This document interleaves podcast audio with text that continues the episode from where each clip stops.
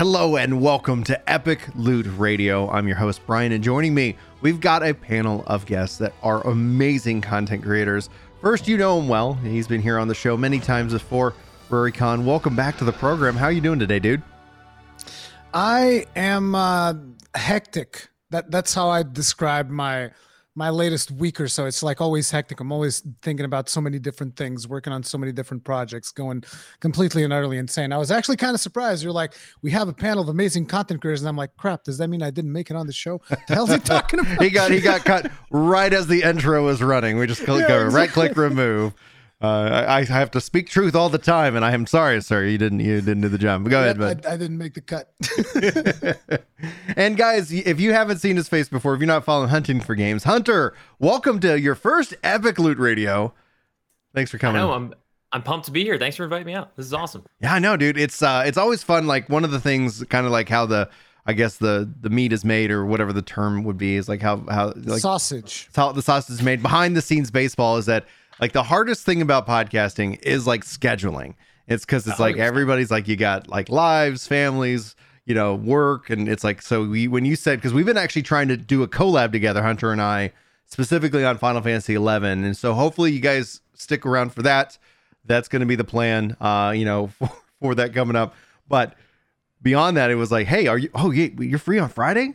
Just come on the podcast. We got a lot to talk about. So what are you up to dude? What are you playing and how's life doing Oh geez, life's life's good. I uh, I've been playing a lot. I I'm having a bit of a I don't know how to describe it. An MMO bounce moment Hmm. where I'm I'm kind of bouncing between uh, Final Fantasy 11, which is you know obviously always always there in the background, but the retail version, uh, a private server version, and uh, I've I've gotten a bit of a resurgence of my interest in in 14 lately. So I've been trying to catch up for uh, for Endwalker, but it's tough. It's tough keeping up with multiple MMOs at the same time. So it's it's been Oh, hectic yeah. gaming wise.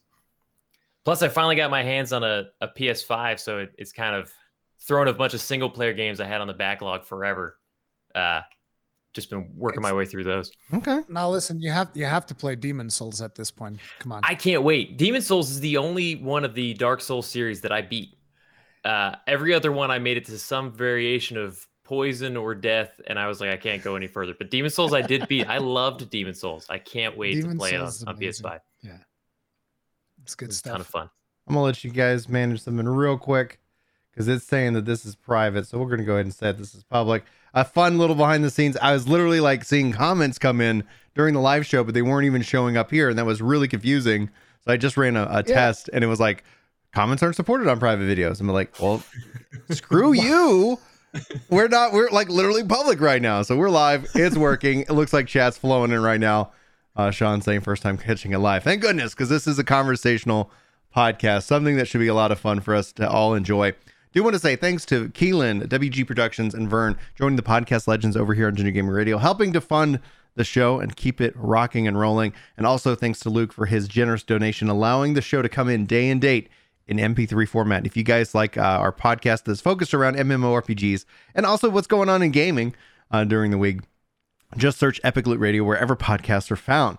All right, now that I've fixed the, the, the troubleshooting problem and uh, we've introduced our panel of guests, in the pre-show, Rurikhan, you were about to go on a rage, and we were like, we should just hit live. We should just do the show. What? What's grinding your? What's like? That's the segment now. We're just going to turn it into it. What's grinding Rurikhan's gears? Okay, so I've been covering uh, a lot about the Blizzard situation, like from the lawsuit to the state of World of Warcraft development and all of that stuff. And yesterday, I was made aware that Blizzard is launching uh, an expansion to Hearthstone, which is uh, called Mercenaries. Now, you know that most Blizzard gamers, they tend to be like, you know, they tend to play more than just one Blizzard game. Right. And for the purpose of a very specific statistic, which is called an MAU monthly active users, you know, if you play, say, Diablo 2, uh, Diablo 3, and Hearthstone, you count for two users. If you play Warcraft, you count for three. So the more games you play, the better it is for you. So World of Warcraft has seen a massive exodus. We've seen the numbers from Bellular and all of this stuff, right? Right. And how is Blizzard planning on fixing that? Well, for starters, they're bombarding players with a barrage of, "Oh, we'll fix everything. We'll fix everything," which this this is feedback that players have made on the state of World of Warcraft since like the alpha. You know, like things like we would like to be able to change covenants freely because we know that you're not going to be able to balance this appropriately. Right. And now Blizzard's going like, well, you can do that now. We're going to fix it for patch 9.5. So they're basically adding a bunch of quality of life features, but a majority of the players is going like, well, it's too little, too late. You know, uh, I'm, I'm kind of out. Some players are playing other MMOs. Some players are just like on a waiting pattern and so on and so forth, right? People are making all kinds of different decisions based on what happened with World of Warcraft. So what does Blizzard do? They grab this mercenaries thing that they're launching and they're like, hey, listen, if you buy a six month subscription of World of Warcraft, oh wow, we're going to give you all kinds of goodies for Hearthstone.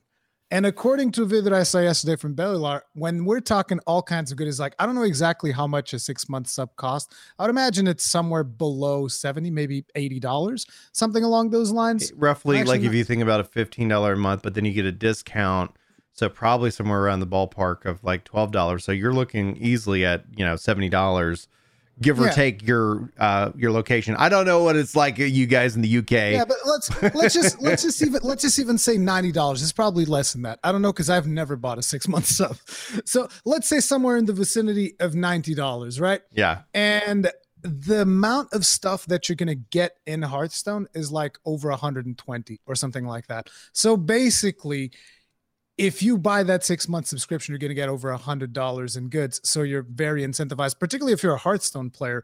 There's no reason not to do it unless you already have like all of the different, all of the different cards and whatnot uh, from some expansions. Because there's like so many cards that you get, and then on top of it, it's like if you do a bounty in Hearthstone, they're going to give you a special mount in World of Warcraft. So they're basically going to try to squeeze everything they can to bring their player base back.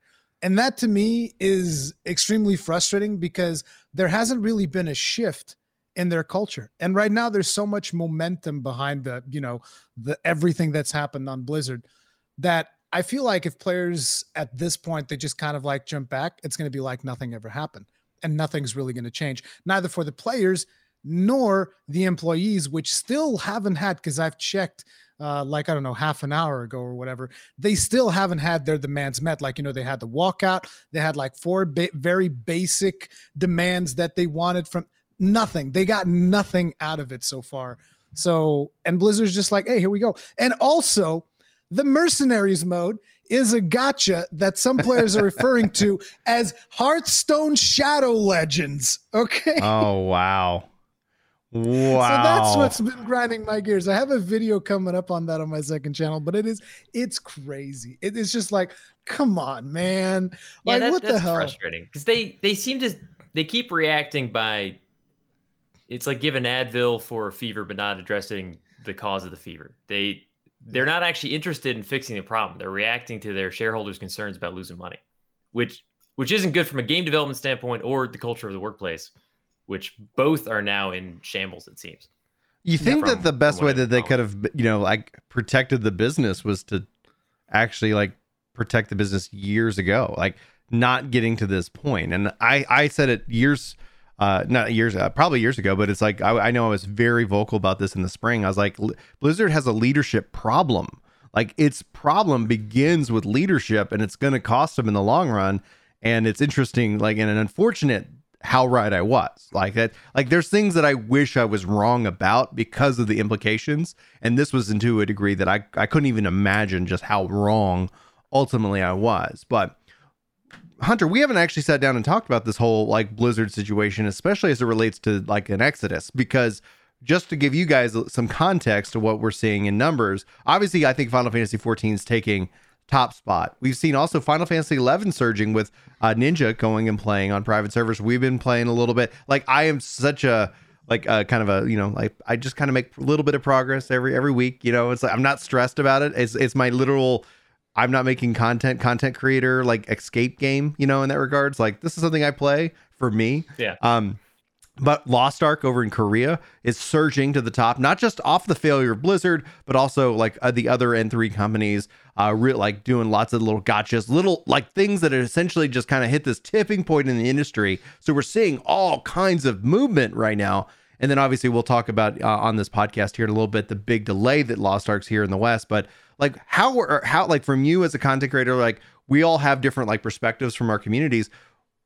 What say you? What sayest thou, Hunter, on the whole Blizzard crisis? So it's funny because obviously my community is is heavily interested in Final Fantasy 11, which bleeds into 14.2 and then a little bit WoW. But WoW is like kind of a separate thing. For a long time, Final Fantasy 11 players saw them almost as enemy enemy games because it came out a couple years after 11 and kind of took so many took the wind players. out of the sail. It did. Yeah, it, it, it, yeah, it did. Yeah. Us. Um, I mean, you could talk about this for hours. There's so many angles of uh, personally my my interest in uh, WoW's kind of reckoning from a purely the gameplay element, the the fall of interest, um, the exodus of players. If you look at ignoring the company issues, which we shouldn't, but for the context of this conversation, just like from the game, um, for years people have been claiming every expansion, like, hey, it, it seems like we're missing a lot of player requested features that that were discussed during like you were saying uh, like during the alpha stages like obvious call outs that could be fixed. And uh yeah. like you were saying brian i think it's mostly because leadership is pushing for ways to keep players in game and not focusing on ways to keep your game fun and enjoyable. And that's an oversimplification but i think that's the core of the issue is that they're trying to keep players in game subscribed and overall over the years that has just ripped out what made WoW so beloved and has created this uh it's almost like gotcha game where it's like you, you got to keep playing but not because it's really fun anymore. And seeing players leave that is feels good to me because i don't want the gaming industry to go in that direction. I, I appreciate want, your I honesty.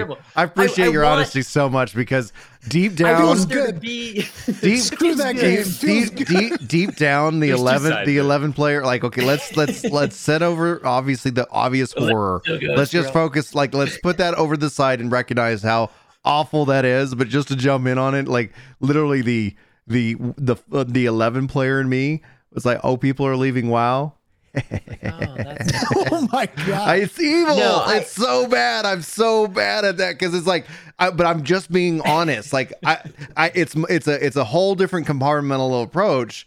But the fact that like I went and tried WoW, absolutely just thought it was awful, and I don't have a nostalgia for it. And then at the same right. time, I remember being that petty. I was a hardcore Nintendo fanboy after all. Like if y'all don't know this about me, like I was that guy that now I go when when I run into that hardcore fanboyism, I don't meet it with like hate or anger. I meet it with empathy because I remember being that way. And I'm like, okay, let me how do we actually like soften the edges and turn you back into like a real boy? You know, in that kind of mindset. Anyway, sorry, Hunter, I, I cut you off, dude. Please. No, I'm, I'm glad you did because there's there's two sides to that. The the part that I'm excited about is that I I don't want those kind of game development practices to be rewarded with the amount of money that was flowing into World of Warcraft because that encourages other other company like how does that stop a Square Enix, a Capcom, if they make an MMO from saying like, "Hey, this is this is working. It's not yeah. only making money, but it has a yep. huge player base that must translate to enjoyable fun that these players are having, we should do the same things. And we've seen that. We've seen that with countless like other games. But the problem is, so many once you're in an MMO, you're so entrenched. It's so hard to leave because you're familiar with how the game works. You've got time invested in the game, and it, it's hard to get out. So I feel like those numbers have been inflated for years with fans. They're just like, I love what World of Warcraft was, and I'm going to keep playing it. The other side of that, I never want to see the biggest game in especially my favorite genre of MMORPGs just fail. Uh, because I feel like that that can only hurt the genre. It, it, makes investors scared that hey, maybe MMORPGs aren't safe to invest to. It makes uh, if all of a sudden like Final Fantasy 14, and this is you know there's other games out there. Elder Scrolls Online, Guild Wars 2 is still huge. Um, Destiny 2 is, Destiny 2 is, is another like one that like it kind of like everybody's like oh it's it's dead it's dying and it's like you go look at the numbers you're like yeah, it's like I, I wish I was that dead or dying. Yeah, I know. I'd kill for that level of, of, of death meme. Anyway, go ahead. But if if if 14 is the only, if all of a sudden there's only 14 on the top of a mountain, uh, that that can only hurt its development because there's no pressure, there's no uh, evolution in other games in the industry that everyone's like, oh, maybe we should bring something like that feature into 14. That was really cool to see a different game trying that. So I want there to be competition. I don't want all the games except 14 and 11 to just like collapse because I they'll eventually collapse too.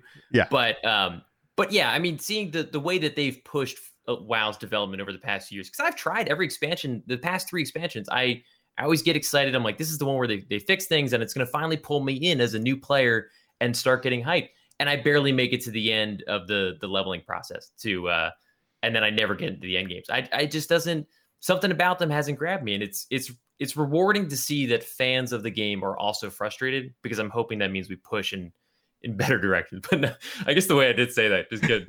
was kind of just like, yeah, screw wow, we we won.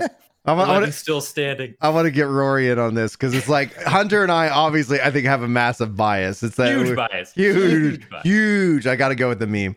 Uh, what, what I know I said some salacious things, dude. Rory, what do you think? It's like to me, my my bias is on the exact opposite direction. I'm extremely biased towards World of Warcraft because I have amazing memories of playing World of Warcraft. Like I played it a little bit during vanilla. I came in on the tail end of vanilla. I played Burning Crusade. I played Wrath of the Lich King, which was the best expansion in World of Warcraft as far as I'm concerned. And it's like I have amazing memories of those times. And the game back then was actually really good. And there wasn't all of these systems about, oh, you have to grind this thing for the power creep because of the thing. And you have, here's this vault that gives you loot on a weekly basis, like you're playing a goddamn mobile game.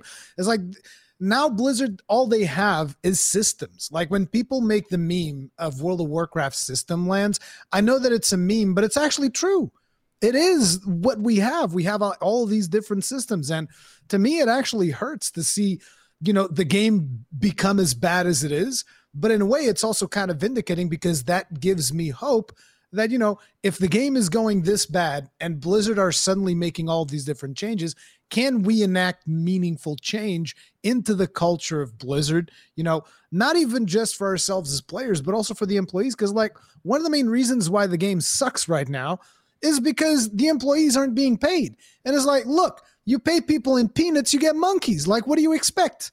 Well, and That's then just you, the way it's going to work. You also have a bad environment so that it's like you're stressed out yeah. and you're kind of like, I'm just, and, and you want to make good games. I, I, when it comes down to the leadership kind of thing that I brought up, it's like, I bet you have a community of developers there passionate about making games, willing to take less money because they're at Blizzard, because they're working sure. on World of Warcraft and they want to do this. I had a friend uh, I still have a friend. She's she's alive, but she was really excited about teaching, and she was she went to college for teaching. This is what she was going to do. She became a teacher, and she loved it. And then after two years, she quit, and it was she was done because it was that she wanted to teach, but there was all this bureaucracy that just destroyed what I saw for six years as just somebody who was just passionate about teaching these these kids. And so it's like I, I kind of was like, oh my gosh, there's like that's what I felt was happening within the Blizzard devs, where like I'm sure they were like, yeah, we hear you, we see this feedback, we've got this information, and we can't do anything about it because we're just hit like we're sitting in 16 meetings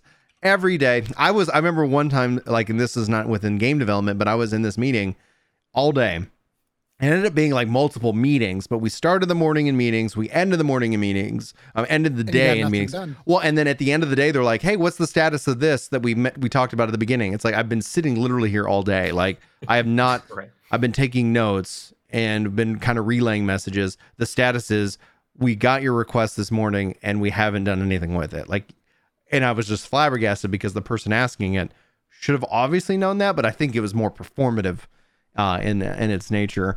Um, so that's just kind of where I, I, I fall in, in, in line with it, and that's where when we talk about like like games that have really struggled, when you go look at them, it's like they're spending more time where they're just they're just watching numbers and they're not really catching the drift that, that players say. I think that's one of the biggest yeah. feedback is like like I put my feedback into YouTube gaming all the time. like they'll they'll tweet out something and I'm like, "Hi, Brian here. I'm a YouTuber. Like we haven't heard from anybody over at YouTube gaming in like 18 months. It's really cool that you're buying like, you know, Dr. Lupo and Tim the Tatman. I'm really gra- happy for those guys. But like, are y'all working on anything? You said you were 18 months ago. What's in the pipe? What's in the pipeline? Hunter, do you got any uh, intake on uh, and I want to get Rory's thoughts as well but we've seen some big shifts. Is YouTube making moves? Like, are, are you as a YouTuber, uh, like thinking of, uh, you know, it? Because I know you stream over on Twitch as well. I think we all do. Yeah. What are your thoughts? Yeah, I think uh, it, if, if you were a streamer on Twitch right now, and this is, you know, I'm not like reading the tea leaves super I, I didn't see this coming. Like I, I think you have to be thinking about shifting to YouTube. Now, Mm-hmm. we were talking about this a little bit before, but like I think YouTube still has to do a few more things to become the streaming powerhouse that that Twitch is from like a day in day out community. Like you you hang out and sit there and like on Wednesdays we we stream. Um, I, I don't think they're quite there yet, but they're clearly putting putting money into it. And um, I don't know if you've ever watched uh, Harris Heller, uh, Alpha Gaming. Yeah. he uh, he recently made the switch from from Twitch to YouTube, and that's the whole foundation of his his business and his uh, YouTube as well stream has been about live streaming. And his jump to Twitch was my first like wake up call of like, oh, or jump off of Twitch. I was like, I, I might, I, I should maybe pay attention to this because if he's if he's leaving, that can't be good. Because he admits that right now with the way Twitch works, um, for streamers that it is your full time business, you can make a lot more money on Twitch. So it's very hard for people to leave Twitch. But looking ahead to how Twitch has uh, updated their platform in the past few years and and what YouTube has done and what uh, in theory YouTube could do, um, he he thinks YouTube has the the leg up in the future, which is it's I would definitely pay attention to him, not to me. I don't see. I'm terrible with insight. I will always be the last person off the train. Like, oh, everybody left. Or are we going somewhere new? But um, well, I love it because Yeah, you, you think- cover a lot of Final Fantasy Eleven, and it's like it just feels very thematic to me. yeah, right. It's like, oh, I- are I'm with a you. game? I'm still playing Final Fantasy 11 over here. um, yeah, so I I think uh, I think we'll see a lot of people start shifting to YouTube. I I um the community that we've built on Twitch with with Hunt for Games is is so awesome that I I hate to even Yeah. try to shift that, and that's my biggest fear is like I don't want to lose anybody. Um, if I had like 100% confidence that everybody that hangs out with us every week on Twitch came with us to YouTube, like I would I would probably have shifted already, but I I can't guarantee that that'll happen. And the uh the experience that we have on Twitch is fantastic. I would love for instead of seeing this come true where YouTube is just the clear winner, I would love to see Twitch enact some of the changes that the community's been asking for and and fight back a little bit. I mean, Amazon's got got big big pull, big bucks. They could totally do it if they I, wanted to. I, I hear they're spending money on delaying Lost Ark, so I, I, don't, I don't know. You got, you got buckets here, you got buckets over there. I want to go. I want to. yeah, I want to toss over to Rory because uh, specifically, like, I think you have a lot of insight when it comes to the platform. Like, you have been very successful over on YouTube. Uh, your streams, I think, are very like I find them fun to, to work and lurk on. Not only because you just made me a mo- moderator, I do appreciate the uh, the the, uh, the the vote of confidence. Um, ban, ban, ban, ban. Just bring out the band hammer, Ben. just everybody. like yeah, guys, it's I finally have a taste of power. Um, I think um, it's very dangerous uh, for people to suddenly make the move from Twitch to YouTube because I think that a lot of people are going to see this. You know, that I'm, I don't know how many people even know that uh, Cur- JD Courage was also someone that YouTube kind of just like grabbed. that was And last the year. thing They just like been, but it's not like was this- it last year? Yeah, they- wasn't it a while? I thought it was like 19. I'm It not could sure have been because I feel like that the happened. a- a COVID year. time It's a co. It was a COVID Yeah. year. Like it- but but it's like so they got uh courage in here and then it's like they got Doctor Disrespect for free Yeah. because of because Twitch just like did something we we still don't know exactly have what no happened. idea what. A, lo- a lot of people and the theory that makes the most sense is that Twitch didn't feel like paying the the million contract because he was probably leveraging an offer from Mixer to get more money from Twitch and then Mixer exploded and Twitch said, "Well, now we don't have to pay you if we get rid of you." like that's like the working theory, but you know nobody actually knows for sure. Uh, so like they have courage, they have Doctor Disrespect. What's the common with these people? They play shooters. Specifically, right now they play Warzone. So then they go and they get Doctor Lupo. What does he play? Warzone. They go and they get Tim the Tatman. What does he play? Warzone. So they're building an ecosystem of streamers that all stream essentially kind of like the same game so that they're trying to see will users when they get out of this stream go into another stream? Mm-hmm. Because that's the thing with youtube. It's like with most youtube streams i would argue like stream ends people leave they go watch vods they don't Mhm. leave to go watch another stream. On twitch it's the other way around. Stream ends they go watch somebody else. They even have like that chart that links all of the streamers together and like oh the, if the person watches this guy he's likely to watch this other guy. They have like all of that data of Mhm. like what what type of groups intermingle and like cross pollinate so to speak over on twitch. And so the reason why I think like for, for them this is great because they're getting like million dollar contracts. They're going to cross pollinate their audiences. It's fantastic, and it is starting to build like an ecosystem of streaming on Twitch. But you know, for us, we play RPGs. Yeah. That's nothing. Like you know, Look at very these few of those over here.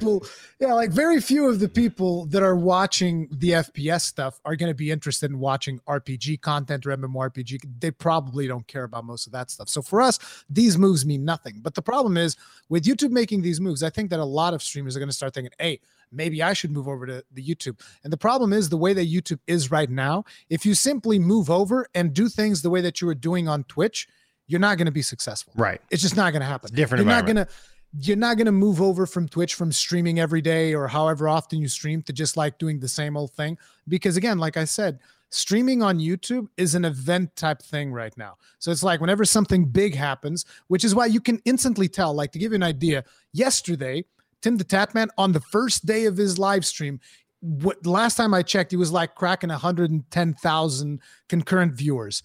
Today, when he started the stream, he was like at 50,000. And it's like, dude, 50,000, you know, it's just like, man, I'd settle for 1,000, you he's know, throwing, like, he's throwing great. numbers, and it's like, But- well, but it's like if you take into uh, consideration yeah. that just the day before, because the day before it was an event, it was his first stream coming back. The the day after, it's no longer an event. It's just like you know business as usual. It was the same thing with um that one time that Ninja streamed on here. He also had like I think he broke two hundred thousand or something Mhm. ridiculous like that. Yeah. and we also have um you know Doc when the Doc first came here because you know he was booted out of Twitch. He had like over a hundred. I think he even had four hundred. I don't know. It was a ridiculous number. And now you, uh, yeah, and now you go to one of his streams. What he's got? He's got like 20,000, 30,000, which again, still amazing numbers, but not even remotely comparable to when their streams were an event. But how many likes one- did he get? That's what I want to know. How many people hit that like button? Who knows? And you guys should hit the like button on this video because it helps us out a Oh. lot. Thank you.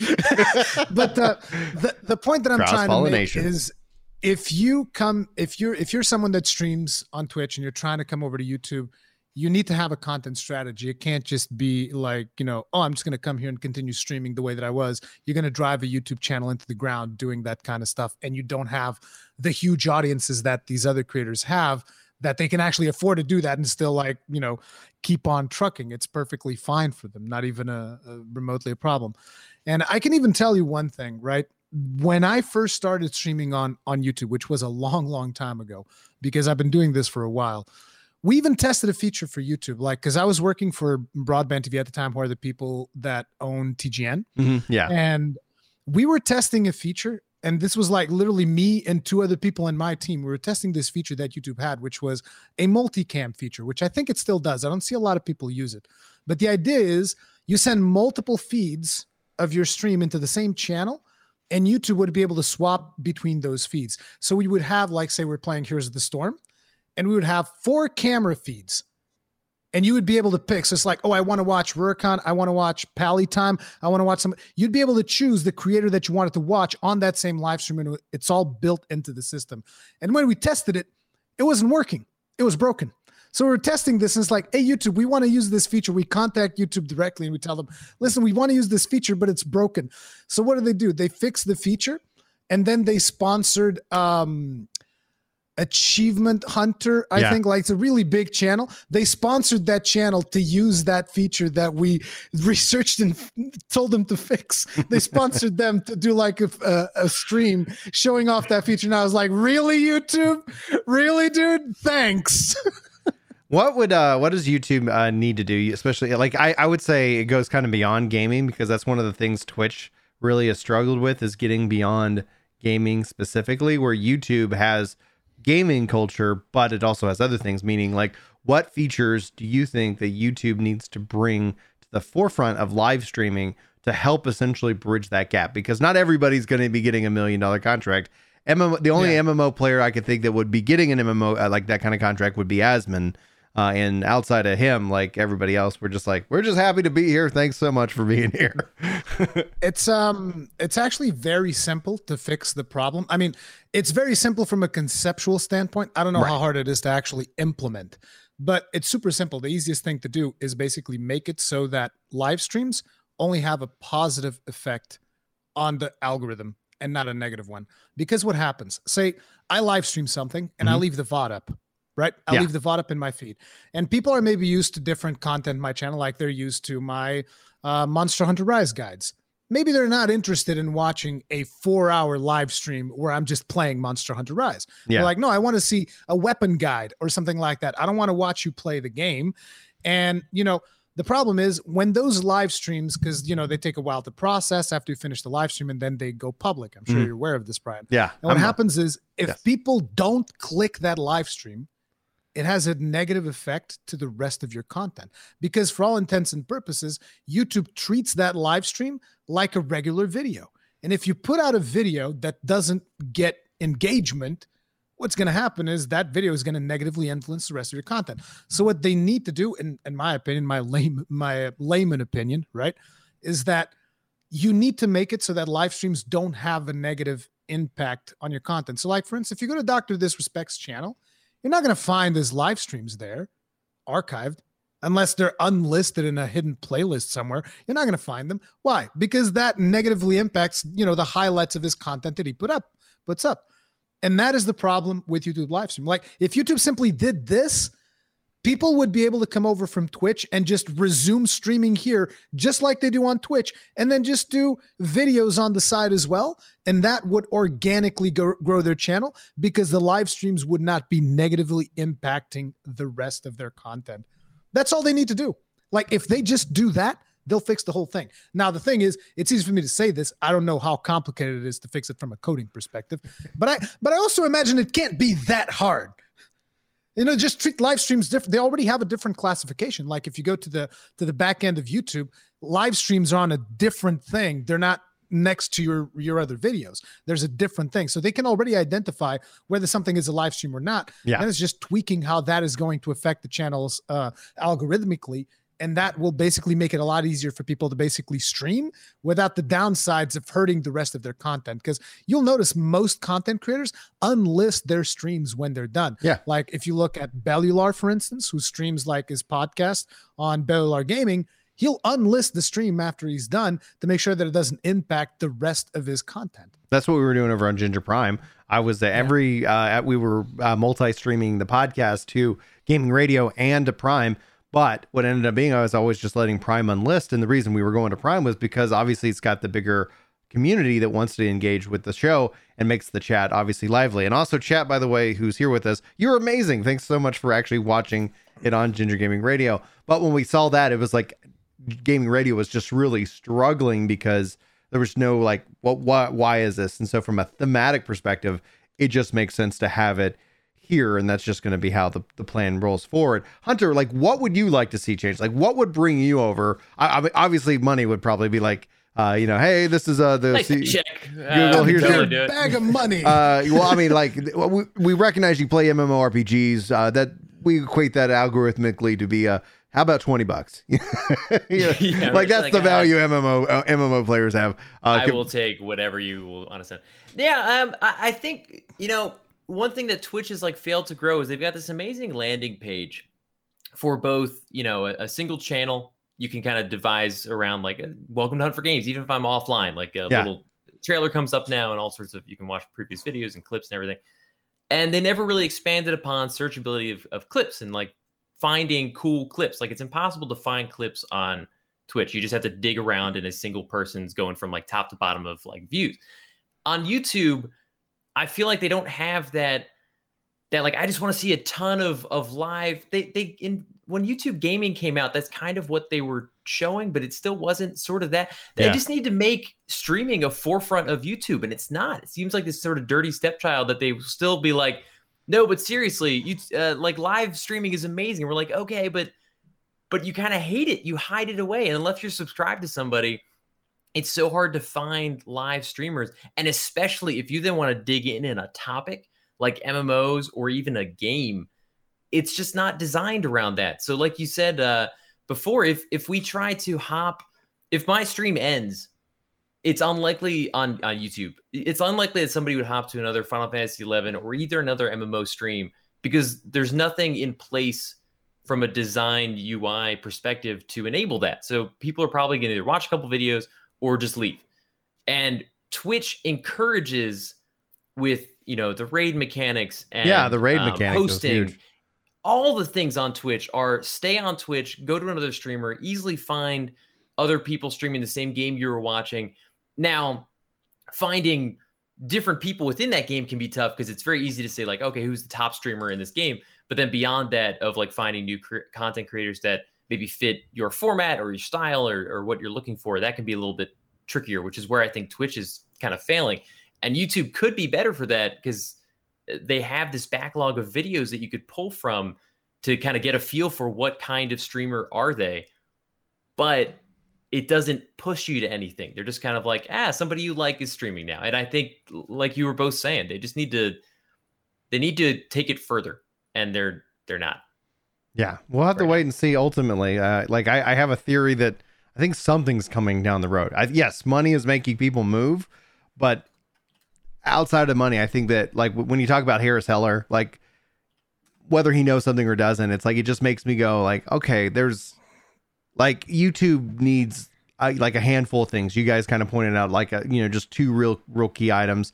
Um, you know, like and they and YouTube said that they were working on those items, and it's been like 18 months and just been quiet. So it's like I'm wondering if we're almost or they're almost ready to sit here and say, okay, here's our lot. Here here's us actually stepping into the arena and YouTube's going and if they do do that, it's it is like a you know a 200 you know pound gorilla just ready to sit here and, and compete, and I think that's going to help benefit content creators. It's going to help benefit communities and viewers, and it's going to help overall make uh who knows like we just talked at the start of the show the the shifting in the WoW landscape driving, and then now like maybe there's a shifting in the content creation landscape.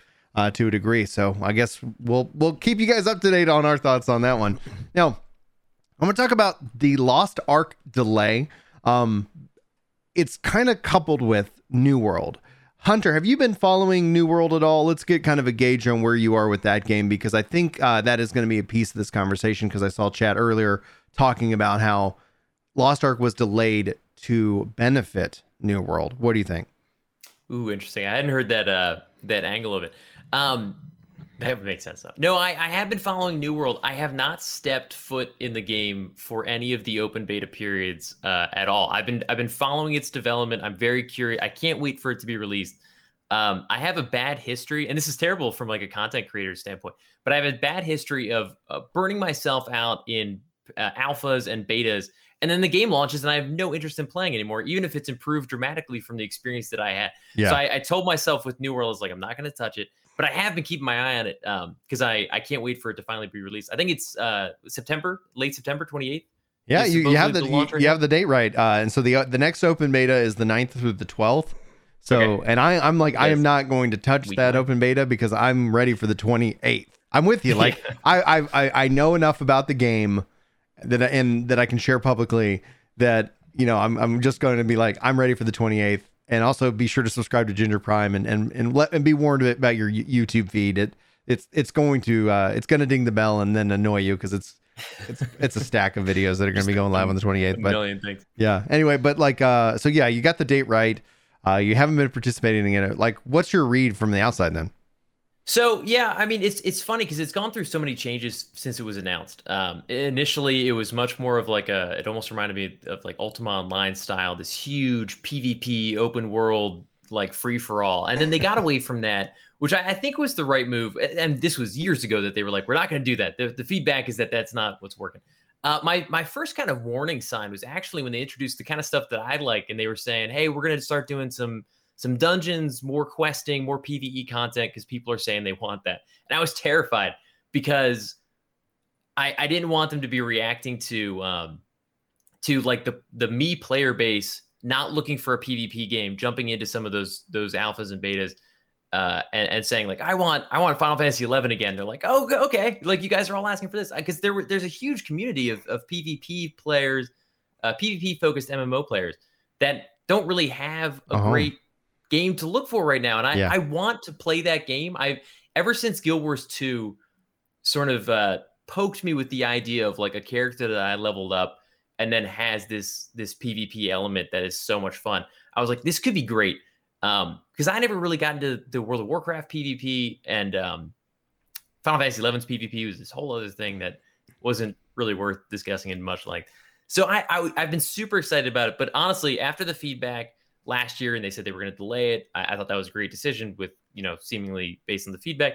And then uh, this summer, all the feedback that I saw from everybody that got time with it, and I would love to hear yours, uh, was that it was it was great. It was just like it was right there, and there was there were little tweaks missing from making it a fantastic game from but the core of it was tons of fun people couldn't stop playing it because that's what that's what you want to see the feedback from a beta is like hey yeah. there's a couple issues but like i can't stop playing the worst is when everybody says um they're like i i picked it up. It seems like a good time. There's a few things missing and i i kind of stopped playing. Because you want the foundation of it to be just grab you and you can't stop. You you keep ripping through it. And all the videos i've seen it looks like it has every all the makings of a, a great um, balance between this these PvP elements and like a lot of PvE elements that like I can enjoy from both sides. Because I, I, always say I want to enjoy the PvP, and then I get rocked day one. I was like, you know what? There's a reason I never play these games because I just immediately get destroyed. Um, but I I'm very excited. I'm glad they delayed it a little bit further. I uh, I remember hearing a lot of people say they should even push it out further back than that um, till early next year mostly I don't, because I don't agree with that the, feedback. The fall's uh, heavy release window, but I think it's coming out. I think the strength of it coming out and having its excitement, people can come play it, and then essentially they'll go play other games, but then they can sit back and say, "Hey, new update, new weapons," and, and then essentially, yeah. rather than like, "Okay, we're constantly kicking the can down," it's like you got to release at some point. I really enjoyed the beta. I think they use this time to kind of like sure it up and, and make it uh, make it solid and then essentially follow it up with, oh, you know, big update. Oh, another big update, because that's going to be what helps communicate it. I think the the biggest test for New World, like I've said this multiple times, is its first expansion. But have you been following the Lost Ark uh, situation at all? I have. So I I first caught wind of Lost Ark when they they showed um, some trailers for its Korean release, which I think it came out in Korea in like 2018. So the trailer I saw yeah. must have been 17, 16. And I was like, this game looks amazing. I was super depressed when I found out that I wasn't getting a Western release any yeah. anytime in the near future. Um, so I I I'd heard it was finally getting a 2021 release.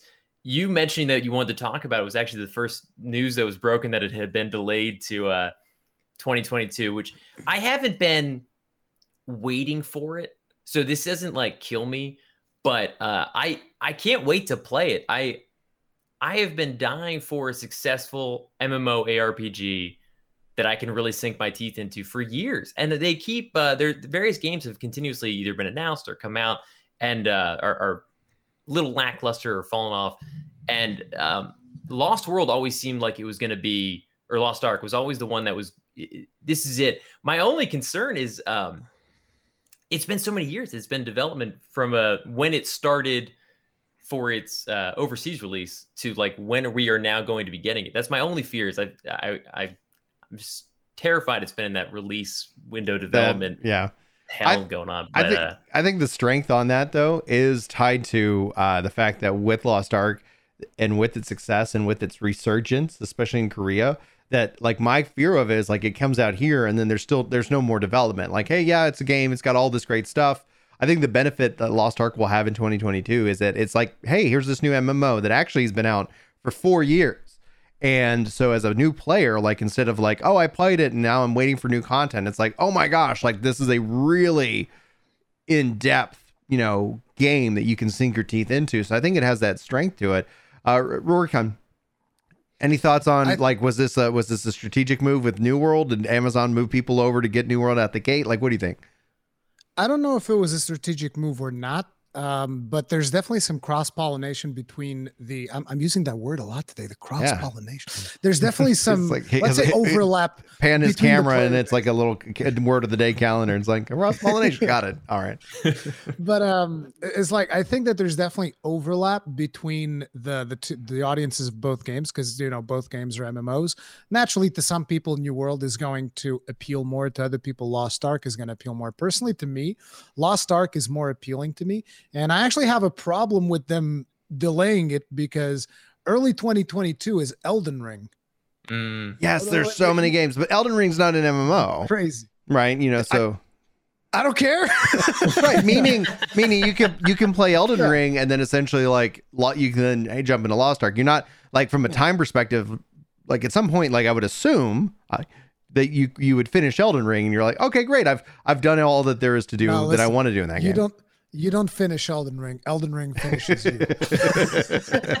no, but um is that going to be my in the most- first from software game that you're going to make me play you've never you've never played a from software game? uh not yet like I, i'm actually pl- having more time for games uh now that the kids are being a little bit I'm, more uh, independent I'm leaving this podcast right now.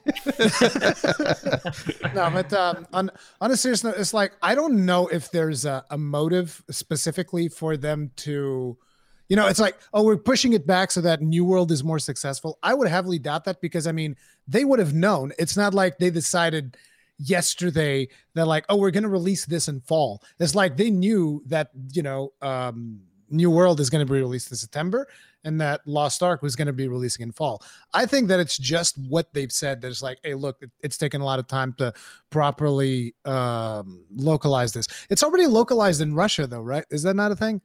Uh, it's it's, not in English, I russia but it's not english and so it's it's Yeah. that and then i mean essentially they're amazon's the, the publisher so they're going to have a lot more like control and say over it and so you're Yeah. talking voice acting you're talking and they, and I, it sounds like from what i got their message is that they're really trying to make sure that this is a high quality product because i think that my theory especially when we talk about new world i feel new world is a really high quality product uh, cannot wait and hope that they have a really good launch because i think that will be interesting to see just from a case study perspective but then if you think about it if Yeah. lost ark is a high quality game you could literally be looking at all of a sudden Amazon saying, "Yeah, you had a couple of duds that you never released. Good, good call." Because then they could they can start to associate Amazon games as a premium brand with two high quality releases. I definitely hope that they get something right because, like, with their current track record, if they don't knock New World out of the park, like, I, I don't know, dude. It's like they got the money to keep putting out duds, but I don't think Amazon's going to be too happy with No, that. not at all. Yeah, they want to they want to release games and make money. Yeah, Is that exactly. Oh, we we, we started a game studio charity. You know, please please I don't- donate I don't to this think that's a charity. thing. No, But um, yeah, it's one of those things. I don't think that there's anything in, in regards to like, oh, we we've stepped this thing out of the way so that New World could could succeed. I don't think that's the reason why.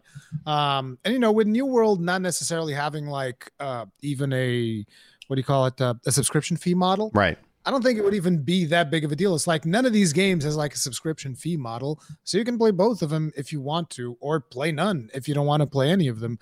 So my my biggest concern is still how pay to win is it going to be? Because I haven't really done too much research into it because it does have those items with XP boosters and all of this stuff. Um, and is it going to be supported on the level of the Korean release, or are we going to be seeing like massive lag between the patches? Those are my concerns for Lost Ark, right?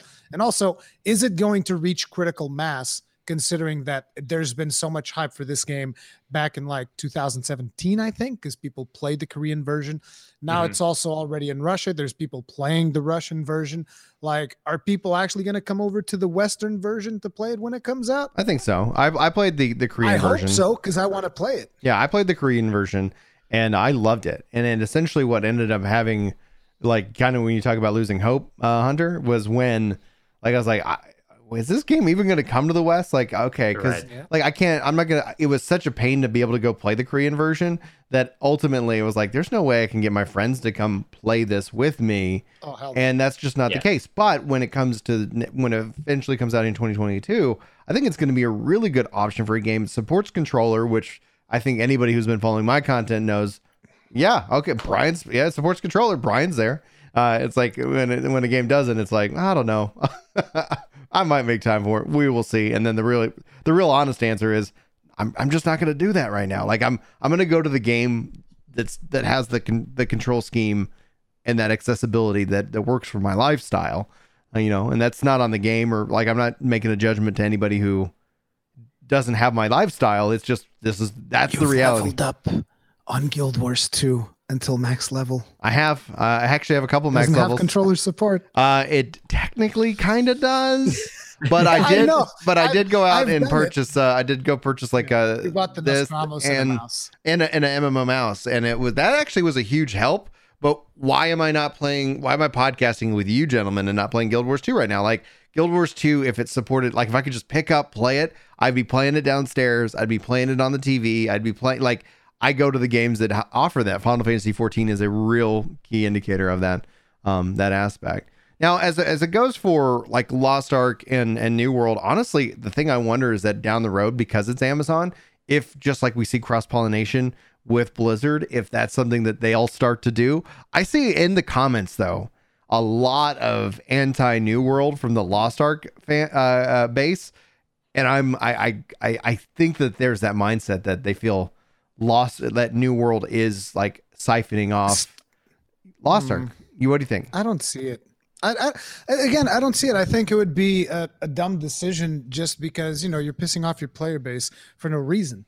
You know, it's like people want to play Lost Ark, and I don't necessarily think that these two games even cannibalize each other because the playing the play experience of something like New World is going to be like I said, there will be people that like both of them, but it is so fundamentally different the way that these games play that I definitely see people. Okay, no, New World is the thing for me. Lost Ark is the thing for me, and people are going to veer off towards one side or the other. Mm-hmm. And it's not like New World is even you know that big of an investment. It's going to be like forty dollars, right? That's yeah. the cost of New World. New World's forty, like and it's fifty for the deluxe edition. So, yeah. So, uh, I mean, I guess I shouldn't say that because we are in the pandemic and not everybody's got disposable income. But I'm just saying, like, you know, in the grand scheme of things, it's not a $70 AAA game.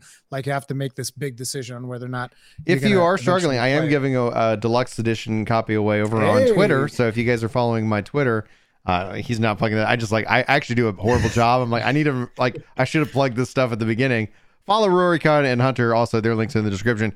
But the uh, I am giving away deluxe edition, so be sure to go follow over on Twitter and retweet the uh, the tweet, and that way you will be eligible uh, to win a copy. And we'll be doing some more giveaways of the game, uh, uh, you know, and over on YouTube. Go ahead. I actually meant to ask you because um, right now to get access to Lost Ark, you have to buy like a founder's pack that gives you like three days early access or whatever when the game eventually mm-hmm. comes yeah, out. Yeah, it's free, free, but, but it will yeah. be free to play, right? Yes, when it comes out. Yeah, you, so that's another thing. Like you don't even need to make an investment in Lost Ark to play it. So it's like again, I don't I really don't think that Amazon is doing this to like, oh, we're giving a clear runway to New World. To me, it doesn't make sense due to how different the two games are. Yeah. And even how different the two business plans are. I don't think these are gonna cannibalize each other. Now they're different enough. I want to I want to focus this as a topic that I actually have up on screen, but before I do, Tyler actually is asking, do we know if New World's going to actually have controller supported launch? We do. I have a controller guide out over on Ginger Prime, Tyler, that helps you walk through setting up the controller. Uh, they are not going to have their native controller support, uh, meaning you can't like with the controller. But it works through Steam, right? It works through Steam, works fantastically. There's a couple of things you'll still need your keyboard and mouse for, but I'm assuming that it's going to run great on Steam Deck. That's my hope. I'll let you guys know when my Steam Deck shows up and I install Lost Ark, and not actually Lost Ark on it as well, but New World on it and uh, and things like that. But yes, the controller support does work. I have a guide set up already for you. If you're curious, you can go check that out, and you can be ready for the uh, open beta or release. Uh, but gaming, and I'm I don't I know what the symbol means, so we'll just say gaming says uh, I'm really looking forward to Lost Ark. Do you guys think it would be a safe haven for WoW refugees, or is it some uh, or is this for someone who wants to play something similar? You're uh, you're more familiar with WoW than I am. I think there's a connection to Blizzard, but I'm going to go to Rory and then when I go to uh, I don't. I don't think that this is. I think this is very different from what you expect from World of Warcraft. This is much closer to a Diablo than a World of Warcraft. Not even just because of the camera angle, but even in the way that the gameplay itself works. Because even though I've never played it, I have seen videos on the game, and I've even seen uh, Eric's Gaming, for instance. Uh, he did coverage of this when it was available in Korea, like the first time that they announced the game, and he was he was playing it, and he said that it actually felt uh, like some Monster Hunter aspects on it because of the action combat. So this is very different from World of Warcraft, and I wouldn't say necessarily that if you if you're someone that really enjoys World of Warcraft, you're gonna really like. Um, the Lost Ark. I think that for World of Warcraft players, you're probably better off uh, with Guild Wars 2 or Final Fantasy 14. I think those are a little bit closer to home, uh, in in my opinion. What do you think, Hunter? Yeah, stole my answer. Uh, no, uh, I think the uh, cheating the off my homework. Thing, yeah, you you have my notes over here. Um, yeah. The biggest thing is coming off of uh, of something like World of Warcraft. Uh, what I searched for, and I know a couple of friends that have a similar MMO background, is what what makes Lost Ark an MMO? Because when I look at it, uh, the first things I see are Diablo or Torchlight or other action RPGs that I've played in the past, which I, are some of my favorite online um, RPGs to play with friends, but doesn't make it an MMO. Like there's a there's distinction, and there's an answer. And like Lost Ark, I do think should be considered an MMO, but I think the fact that you even have to ask shows that there is a difference between the experience that you'll have coming from a World of Warcraft, where looking at it, it is key what you're you're getting in that experience, and like it's it's obviously a massively multiplayer online RPG, and uh, Lost Ark is just different in presentation and gameplay, which doesn't make it better or worse. I think it's going to be a ton of fun, um, but might not draw you in for the same reasons that World of Warcraft drew players in.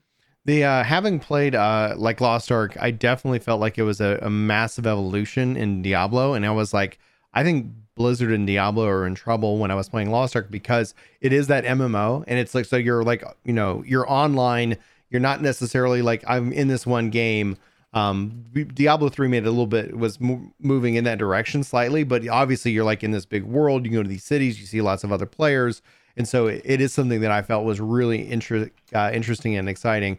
The gameplay, the combat, and more was uh, uh the big differentiator. The fact that it supported controllers was great because I was like, oh yeah, I'm comfortable just running through these quests, doing these missions, not understanding a word that's being told to me, but still, no matter what, having a a good time with it. Now is this a safe place for WoW refugees? I think some people are going to find that. Uh, I think if you enjoy Diablo and you enjoy World of Warcraft, I think there's you're going to find something really exciting about Lost Ark. I think that's going to be a real good connection, uh, and it cannot be ignored. I I I'm I'm so happy that it's finally coming uh, here to the West, and then I started getting excited about it, and then they delayed it. I was like, oh, I should have probably not gotten excited about it until it actually came out. Dadgummit. Um, you know, but and at its core, yeah, it's got the isometric design. So, like, if that is something that you are not necessarily a fan of, I would equate it more to like uh, POE, uh, you know, and so yeah. that way it's like, hey, that's the connection that you might find uh, there. And then essentially, if you're looking for something similar, Final Fantasy 14 is going to be interesting. New World's going to be an interesting kind of connection for a lot of uh, like I think WoW players because I see a lot of players who now have come to WoW. I mean, come to 14 and had that barrier broken down by Asmongold and Rich and, and, and a lot of the, the content creator community. But there's still those that are like, it's just not for me. It's too similar to WoW. And that's where I see a lot of players talking about New World because it offers something different and and I would say very polished from the first time you actually step into the world and you're like, wow, like it feels it feels like you know, it, it's very immersive to me personally. Uh, what do you guys think? Is uh, is New World gonna like? Where does it fall on y'all's radar right now?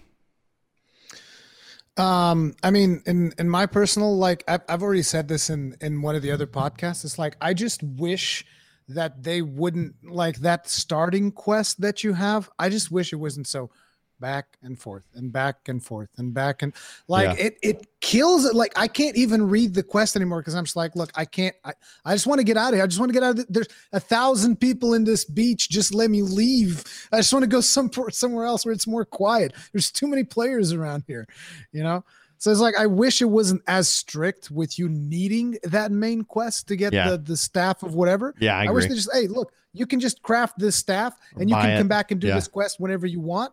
And that to me would be like such a massive improvement where it's like, hey, good, I just want to go over to a random village and do quests over there. Like I just want to find a random village that I like on a zone that I think is cool and just do quests in that zone and have fun over there and just like not even touch the main quest.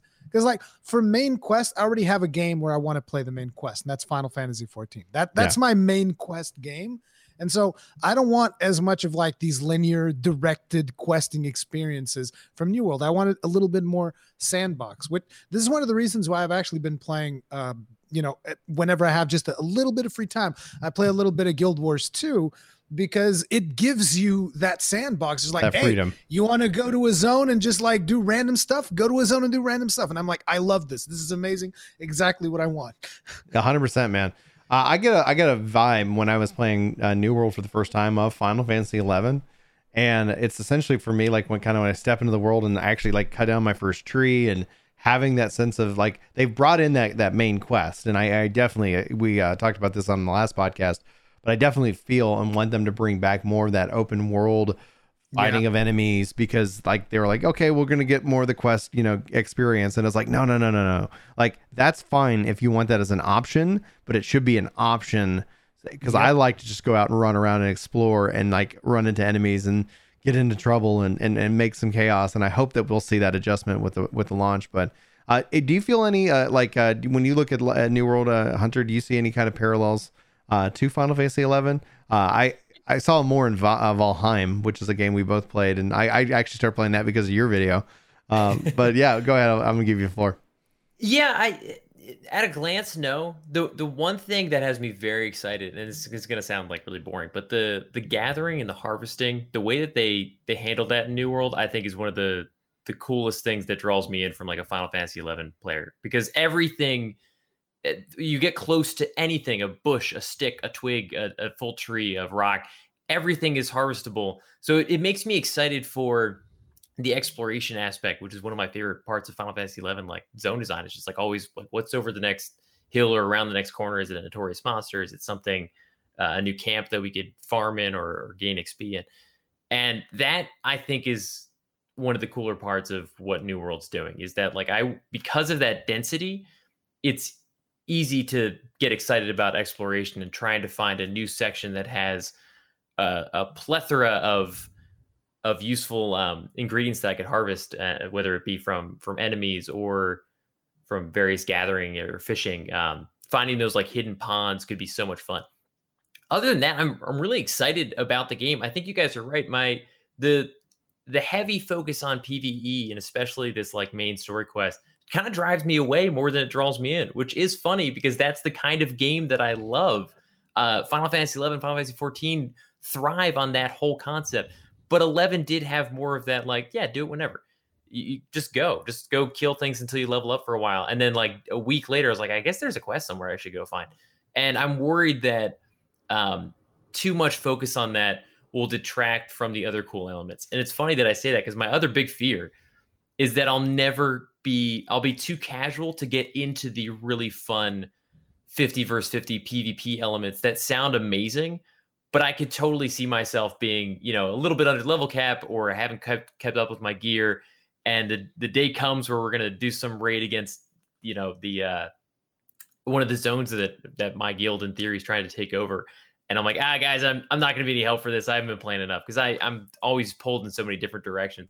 I love I love the idea of PvP games, but um, I always feel like I need to fully invest in them to to get the most out of the PvP element, or I'm I'm left behind and I get squashed.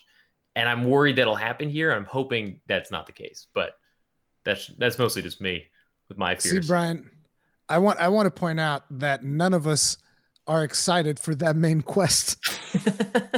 I was like, so when they said they were going yeah. theme, like they're like adding theme park elements, I go, that ah, makes sense to help that translation. I'm more excited for the sandbox effects. Like yeah. you talk about not being able to get into in a 50v50. Like honestly, I'm like, I don't care if I get into one. Awesome. I'm you know I'm excited to experience that. But like I'm just as happy as going around chopping down trees, making arrows, selling them on the market for hopefully a profit, going around. You know, like it's just like I want that because I already have, like you said it perfect, Rory. I already have that quest line MMO yep. and story that I'm hyperly invested in with 14. I don't need this to be 14. I need this. I want this to be different enough that it's you know. And so then, like, I get that you should have something, but I I want New World to be a sand park. It should be not a theme park or not a sandbox. Yeah, optional. Yeah. It's like I know you got the hookups over there, so you got to clip this, send it them, and listen, guys, ease up on that main quest, okay?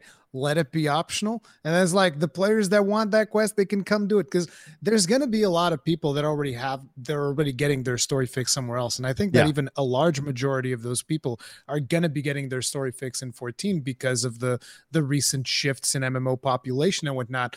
And it's like, look, you on your brand new game, you're not going to beat 14 in story. I don't care how good you it's just not going to happen. It's just straight up not going to happen. Like you shouldn't even try to beat it on that purpose. Like sure build out your world. I think it is important. Build out your lore, but like don't make it a focal point of the player experience because right now it is what it is. It is a focal point. Like you get introduced to the game, you get on that beach and you're kind of like forced to basically do it because if you don't do it, you're going to miss out on a lot of progression with the the staff that can Yeah. close the the things. you and need it to, to be able to do those Yeah. the and those are a lot of fun. And those are a Yeah, lot of fun. You can still do them without but you just need somebody there that can't actually close it. with the thing. Otherwise you're like i'm just killing these monsters until they kill me. For uh, no reason. for no reason for no reason. But uh, it's going to be interesting to see. Obviously we're looking at you know the official date actually not moving this time. Uh, so it's just a few more weeks uh, till that release. We'll have a couple of months after that we'll get lost ark we got final fantasy 14 in november uh, so many big releases elden ring in the at the beginning of, of the year uh, you know, so guys, be sure to follow Rurikhan for especially Elden Ring. He's he's already committed that he's going to stream that over on YouTube Gaming as an event. Uh, yeah. So, um, Hunter, I want to go ahead. Go ahead. Yeah. blind gameplay, blind gameplay, Blind gameplay. Perfect. Um, Hunter, like, what do you got uh, going on? What can we, what can you promote? Geez, nothing, nothing at all. No, I'm kidding. Um, it is funny. I feel like I'm waiting for the same things everybody else is waiting for. I'm really excited for for New World at the end of the month. Definitely gonna have some content coming out around that. Uh, we've been streaming a lot of uh, 11 private servers, as well as we did uh, our first 14 stream in a while last night, which was a lot of fun. Trying to catch up and make sure we're ready for for Endwalker because I've never missed a, a launch day, and I've realized I'm like I'm not actually quite at the Ready. end of the the post content. Nothing's quite done. Um, as well as uh, hopefully Endwalker. I uh, it, little known fact that one of the first couple first few videos to blow up on Hunt for Games was actually 14 content back during like the Heavensward launch, and uh, at some point it sort of shifted into this 11 monster. But I do love 14. I'm very excited for for Endwalker's launch. We'll see. Uh, see what Dude. comes with that. I've uh, on the last few days, you know what I did, Brian? What? I beat Kugane Tower. Congrats, man. I beat Tip of the hat. Just- Oh my gosh, that's, That's- an achievement. I uh, almost have my first ever N14 relic finished. I have two more level 70 dungeons, and I'm hoping to knock those out today. I don't want it to be what, like, what, "Ah, what job? I'm on my white mage, and then uh, and then I'm gonna finish it up on my uh, gunbreaker, and then I'll like I'm just like I actually have several like all in progress, but I've never Ooh. finished a relic in my entire like Final Fantasy 14 career, and uh, so it's kind of like I need to. I have to get these two done because uh, it would be so it would be so me to be like I just got two more of these things to do. I'll I'll get it to it later, and then never do it, and it's and like then never do it. yeah, just like I never get to it. And so I'm that's where I'm at with that. So, uh, and then we're just doing various challenges like within 14. And then I, I think on the 28th, like, uh, you know, that I'm going to be just living and breathing in New World for at least until November the 19th. I'm very excited for that. But uh, Rory, what uh, you got any video projects or anything you want to uh, promote coming up? I mean, I just did the Elden Ring video. That was like my big thing. And the worst part is that when I was doing that video, I was like, dude, I'm spending hours upon hours of researching this, reading like God knows how many articles, because I didn't actually get to see the new gameplay. So I'm forced to scour the internet for every little bit of information and then use my experience in the Soulsborne series to kind of like elaborate on that. And so I spent a ton of hours working on it. And then today, as I was putting it together, I'm like, dude, I spent so many hours on this, It's gonna get like no views. it's like a one Guys, hour go watch video. video. Go watch me video. So dissecting I always feels everything that way. Elden Ring. It's it always feels like the, the videos I put more like the more effort I, I put into a video, the less like it Yeah. does, and the more just like, hey guys, just like sitting here, thought I'd share this thought that I had with y'all, and then yeah, the like, random thoughts that you spit out in 20 minutes. It's like more views than any other video ever. You spend all this time researching, crafting, doing the video editing to like the absolute perfection. It's like nothing. I'm proud of Yep. those videos though. Like th- those are fun. I but obviously that's where you see less and less of those because it's like, well, like you know, at the end of the day, like okay, what do people really want? Um, guys, be sure to go follow Rurikhan and Hunter from Games. Uh, I got their links uh, tagged in the description. And you guys also, if you're listening live, be sure to go and search uh, Epic Loot Radio wherever podcasts are found. And, uh, and be sure to like subscribe to the podcast in MP3 format. And if you feel like reviewing it, I would recommend awesome. But you guys feel free to, to review it uh, anyway that you guys see fit. Guys, do you have any final thoughts before we wrap up today's podcast? Have fun. Have fun. Keep gaming. Keep gaming. Exactly. That's that's a great thing. Have fun. Keep. It's almost like, oh man, I I, I don't know if it's appropriate, but it's like where I kind of when I hear those two words together, I start to think Cool Runnings. Like you get a little Jamaican accent just going on uh, in the in the background of my mind. I don't know if that's bad, but if it is, then I guess somebody will let me know. All right, guys, this has been Epic Loot Radio. Thanks so much for tuning in live. Uh, thanks for being here. And if you enjoyed the show, give it a like, subscribe, share is the most important thing. And uh, yeah, thank you guys. Love you. Love you faces. Hope to see you in our next podcast. But until then, take care.